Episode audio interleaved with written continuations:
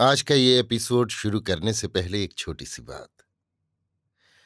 क्या आप भी अपना पॉडकास्ट बनाने की सोच रहे हैं? तो एंकर ट्राई कीजिए।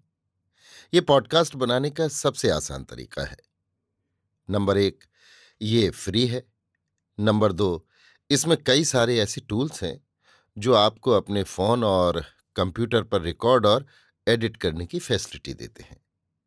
नंबर तीन आप अपने पॉडकास्ट को डिस्ट्रीब्यूट भी कर सकते हैं, जिससे इसे स्पॉटिफाई और दूसरे प्लेटफॉर्म पर सुना जा सके। तो डाउनलोड कीजिए फ्री एंकर ऐप या विज़िट कीजिए एंकर डॉट एफ़ पर अपना पॉडकास्ट स्टार्ट करने के लिए। ये तो थी एक छोटी सी जानकारी, और अब शुरू करते हैं एपिसोड का सिलसिला। तो आज के एपिसोड में लीजिए सुनिए। सूर्यकांत त्रिपाठी निराला के लिखे उपन्यास। अप्सरा का भाग बारह, मेरी, यानी समीर गोस्वामी की आवाज़ में। कनक की आँखों के झरोखे से प्रथम यौवन के प्रभात काल में तमाम स्वप्नों की सफलता के रूप से राजकुमार ने ही झांका था और सदा के लिए उसमें एक शून्य रखकर तिरोहित हो गया। आज कनक के लिए संसार में ऐसा कोई नहीं जितने लोग हैं। टूटे हुए उस यंत्र को बार बार छेड़कर उसके बेसुरेपन का मज़ाक उड़ाने वाले। इसीलिए अपने आप में चुपचाप पड़े रहने के सिवा उसके लिए दूसरा उपाय नहीं रह गया। जो प्रेम कभी थोड़े समय के लिए उसके अंधकार हृदय को मणि की तरह प्रकाशित कर रहा था, अब दूसरों की परिचित आँखों के प्रकाश में वो जीवन के कलंक की तरह स्याह पड़ गया है। अंधकार पथ पर जिस एक ही प्रदीप को हृदय में अंचल से छिपा वो अपने जीवन के तमाम मार्ग को आलोकमय कर लेना चाहती थी। हवा के एक अकारण झोंके से वो दीप ही गुल हो गया। उस हवा के आने की पहले ही उसने कल्पना क्यों नहीं की? अब? अभी तो तमाम पथ ही पड़ा हुआ है। अब उसका कोई लक्ष्य नहीं। वो दिग्यंत्र ही अचल हो गया है। अब वो केवल प्रवाह की अनुगामनी है। और राजकुमार? प्रतिश्रुत युवक के हृदय की आग रह रहकर आँखों से निकल पड़ती है। उसने जाति, देश, साहित्य और आत्मा के कल्याण के लिए अपने तमाम सुखों का बलिदान कर देने की प्रतिज्ञा की थी। पर प्रथम ही पदक्षेप में इस तरह आँखों में आँखें बिंध गईं कि पथ का ज्ञान ही जाता रहा। अब वो बार बार अपनी भूल के लिए पश्चाताप करता है, पर अभी उसकी दृष्टि पूर्ववत साफ़ नहीं हुई। कनक की कल्पना मूर्ति उसकी तमाम प्रगतियों को रोक कर खड़ी हो जाती और प्रत्येक समर में राजकुमार की वास्तव शक्ति उस छाया शक्ति से परास्त हो जाती है। तमाम बाहरी कार्यों के भीतर राजकुमार का ये मानसिक द्वंद्व चलता जा रहा है। आज दो दिन से वो युवती के साथ उसके मायके में है। वहीं से उसको वहाँ ले जाने की खबर तार द्वारा लखनऊ भेज दी। चंदन के बड़े भाई नंदन सिंह ने तार से सूचित किया कि कोई चिंता न करें। मुमकिन है चंदन को मुक्ति मिल जाए। इस खबर से मकान के लोग प्रसन्न हैं। राजकुमार भी कुछ निश्चिंत हो गया। गर्मियों की छुट्टी थी। कलकत्ते के लिए विशेष चिंता न थी। युवती को उसके माता पिता बड़े भाई और भावजें तारा कहकर पुकारती थी। तभी राजकुमार को भी उसका नाम मालूम हुआ। राजकुमार के नाम जान लेने पर युवती कुछ लज्जित हुई थी। राजकुमार का अस्त व्यस्त सामान युवती के सुपुर्द था। पहले दो एक रोज तक संभल कर रखने की उसे फुर्सत नहीं मिली। अब एक दिन अवकाश पर राजकुमार के कपड़े झाड़ झाड़ तह कर रखने लगी। कनक के मकान वाले कपड़े एक में लपटे अछूत की तरह एक बाल्टी की डांडी में बंधे हुए थे। युवती ने पहले वही गठरी खोली। देखा, भीतर एक जोड़ी जूते भी थे। सभी कपड़े कीमती थे। युवती उनकी दशा देख राजकुमार के गारहस्थ ज्ञान पर खूब हँसी। जूते, धोती, कमीज, कोट अलग कर लिए। कमीज और कोट से एसेंस की महक आ रही थी। झाड़ झाड़ कर कपड़ों की चमक देखने लगी। दाहिनी बाह पर एक लाल धब्बा था। देखा, गौर से फिर देखा। संदेह जाता रहा। वो सिंदूर ही का धब्बा था। अब राजकुमार पर उसका संदेह हुआ। रज्जू बाबू को वो महावीर तथा भीष्म ही की तरह चरित्रवान समझती थी। उसके पति भी रज्जू बाबू की इज़्ज़त करते थे। उसकी सास उन्हें चंदन से बढ़कर समझती थी। पर ये क्या? ये सिंदूर?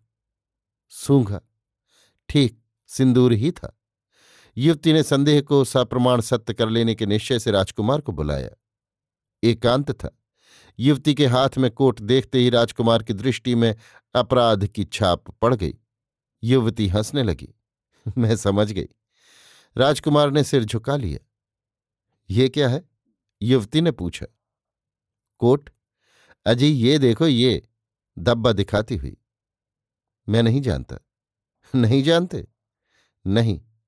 ये किसी की मांग का सेंदूर है, जनाब। सेंदूर सुनते ही राजकुमार चौंक पड़ा। सेंदूर? हाँ हाँ सेंदूर सेंदूर, देखो। राजकुमार की नज़रों से वास्तव जगत गायब हो गया था। क्या ये कनक की मांग का सेंदूर है? तो क्या कनक ब्याही हुई है? हृदय को बड़ी लज्जा हुई। कहा बहू जी इसका इतिहास बहुत बड़ा है। अभी तक मैं चंदन की चिंता में था, इसलिए नहीं बतला सका। अब बतलाओ? हाँ, मुझे कुछ छिपाना थोड़े ही है। बड़ी देर होगी। अच्छा ऊपर चलो। युवती राजकुमार को ऊपर एक कमरे में ले गई। युवती चित्र को एकाग्र कर कुल कहानी सुनती रही। कहीं कहीं छूट रही है। जान पड़ता है, सब घटनाएँ तुम्हें नहीं मालूम।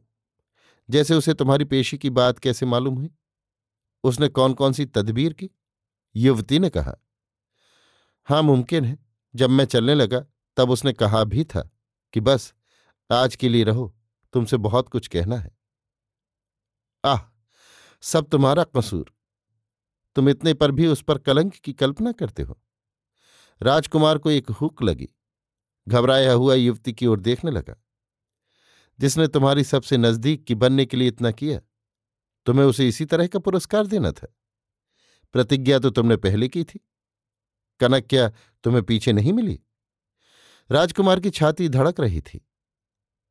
लोग पहले किसी सुंदर वस्तु को उत्सुक आँखों से देखते हैं। पर जब किसी दूसरे स्वार्थ की याद आती है, आँखें फेर कर चल देते हैं। क्या तुमने भी उसके साथ ऐसा नहीं किया? युवती ने कहा। राजकुमार के हृदय ने कहा, हाँ, ऐसा ही किया। जबान से उसने कहा, नीचे कुछ लोगों को उसके चरित्र की आश्राव्य आलोचना करते हुए मैंने सुना है। झूठ बात, मुझे विश्वास नहीं। तुम्हारे कानों ने धोखा दिया होगा। और किसी के कहने ही पर तुम क्यों गए? इसलिए कि तुम खुद उस तरह का कुछ उसके संबंध में सुनना चाहते थे? राजकुमार का मन युवती की तरफ़ हो गया। युवती मुस्कुराई। तो चलते समय की धरपकड़ का दाग है क्यों? राजकुमार ने गर्दन झुका ली। इतने पर भी नहीं समझे रज्जू बाबू? ये आप ही के नाम का सेंदूर है। राजकुमार को असंकुचित देखती हुई युवती हंस रही थी। आपसे प्रेम की भी कुछ बातें हुई? मैंने कहा था, तुम मेरी कविता हो। युवती खिलखिलाकर हँसी। कैसा चोर पकड़ा। फिर आपकी कविता ने क्या जवाब दिया? कवि लोग अपनी ही लिखी पंक्तियाँ भूल जाते हैं। कैसा ठीक कहा? कि अब भी आपको संदेह है? राजकुमार के मस्तक पर एक भार सा आ पड़ा। रज्जू बाबू, तुम गलत राह पर हो। राजकुमार की आँखें छलछला आई। मैं बहुत शीघ्र उससे मिलना चाहती हूँ। छी, रज्जू बाबू, किसी की ज़िंदगी बर्बाद कर दोगे?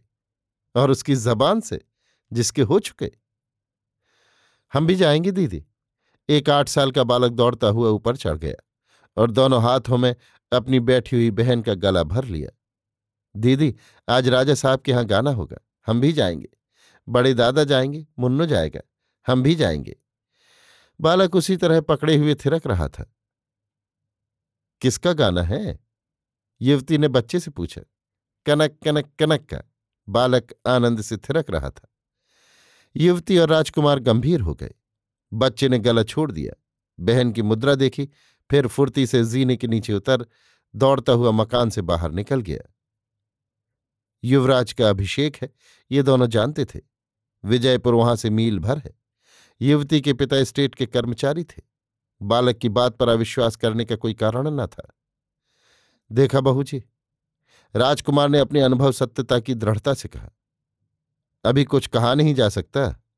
रज्जू बाबू, किसके मन में कौन सी भावना है? इसका दूसरा अनुमान लगाए तो गलती का होना अधिक संभव है।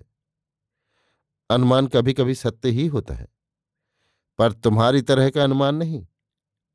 अब तक कई लड़के आँगन में खड़े हुए, तालियाँ पीटते, थिरकते हुए, हम भी जाएँगे, हम भी जाएँगे, सम स्वर में घोर संगीत छेड़े हुए थे। युवती ने झरोखे से लड़कों को एक बार देखा, फिर राजकुमार की तरफ़ मुँह करके कहा कि बहुत अच्छा हो, अगर आज ही स्टेशन पर कनक से मिला जाए। गाड़ी एक ही पूरब की चार बजे आती है। नहीं, ये किसी तरह भी ठीक नहीं। आपको तो मैं मकान से बाहर निकलने की राय दे ही नहीं सकता। और इस तरह के मामले में? किसी बहाने मिल लेंगे? युवती उत्सुक हो रही थी। किसी बहाने भी नहीं बहू जी। स्टेट की बातें आपको नहीं मालूम। राजकुमार गंभीर हो गया। युवती त्रस्त हो, संकुचित हो गई। पर मुझे एक दफ़ा ज़रूर दिखा दो। करुणाश्रित सहानुभूति की दृष्टि से देखते हुए युवती ने राजकुमार का हाथ पकड़ लिया। अच्छा। अभी आप सुन रहे थे सूर्यकांत त्रिपाठी निराला के लिखे उपन्यास, अप्सरा का भाग बारह, मेरी यानी समीर गोस्वामी की आवाज़ में।